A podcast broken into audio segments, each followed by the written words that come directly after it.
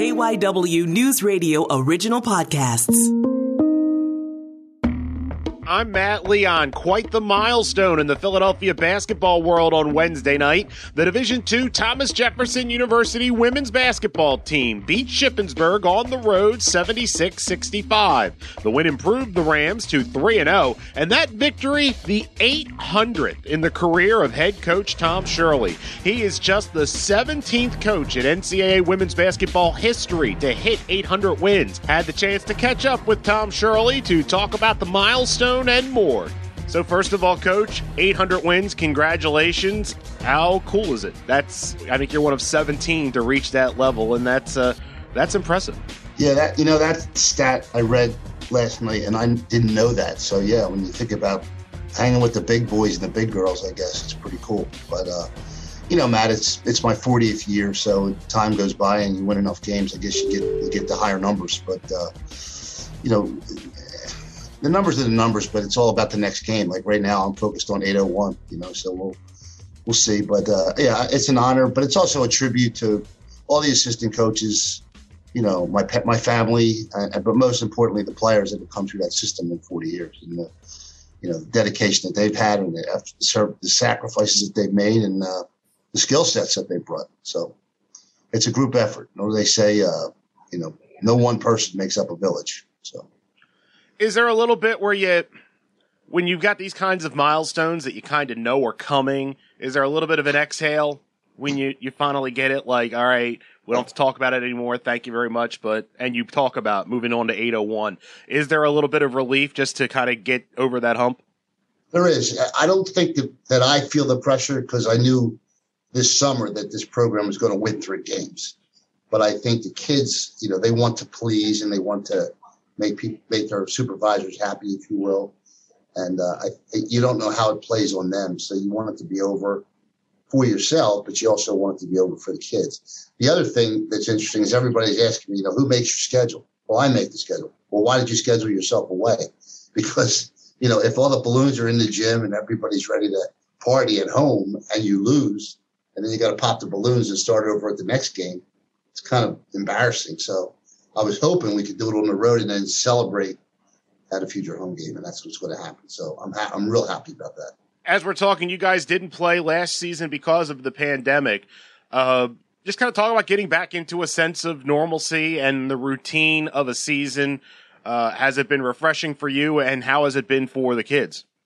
Well, I think the pandemic was a, with all the negative around it. One positive was we did get a good amount of spring workouts. So our freshmen last year really got introduced to the system uh, pretty cleanly and pretty clearly early on. So when we came back in the fall, it was more of a revisit and a, a little bit of a reteach. But we had a head start, and I and I still call these kids freshmen, even though they're sophomores academically.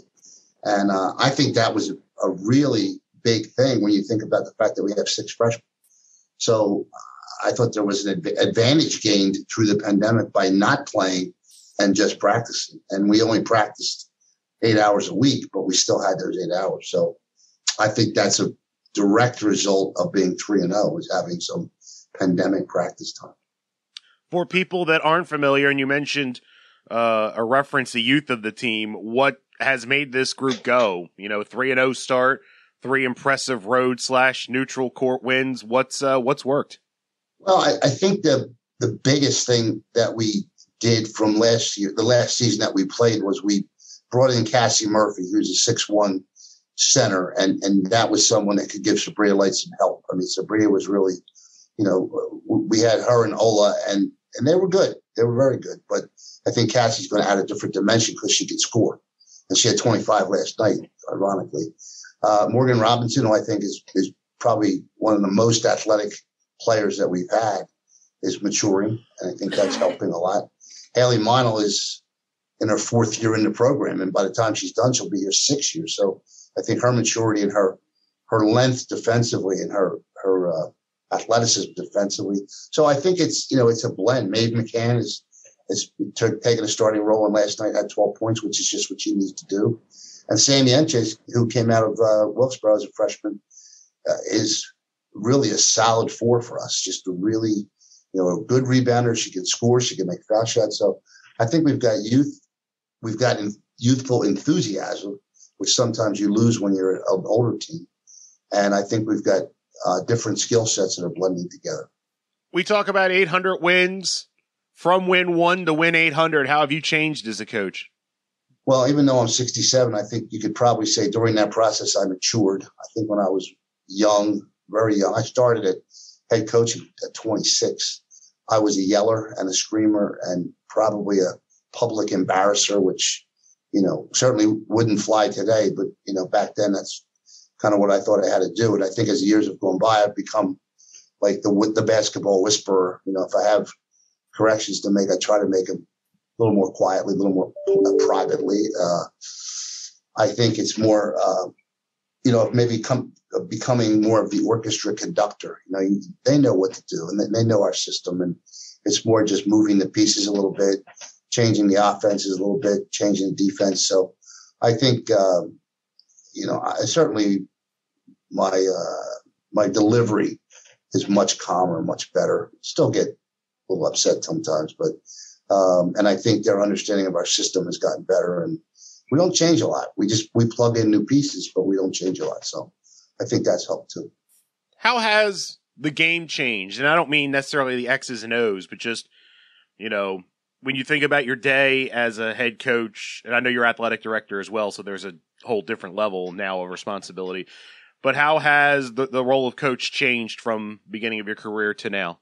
Well, I've said this a few times. I, I think AAU, in my opinion, has really hurt the kids. I think the analogy I use is if you work for Hershey chocolate, you don't go home at night and eat chocolate. You need some strawberry, you need some vanilla, and they play too much basketball. Kids play way too much basketball. So I'm looking for the, the kid that maybe plays a second sport.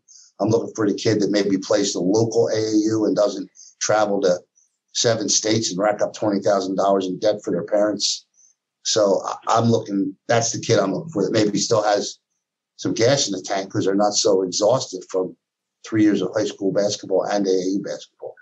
Uh, I think the uh, expectations of parents have changed dramatically in that they want a full scholarship and they want their daughter to play 40 minutes.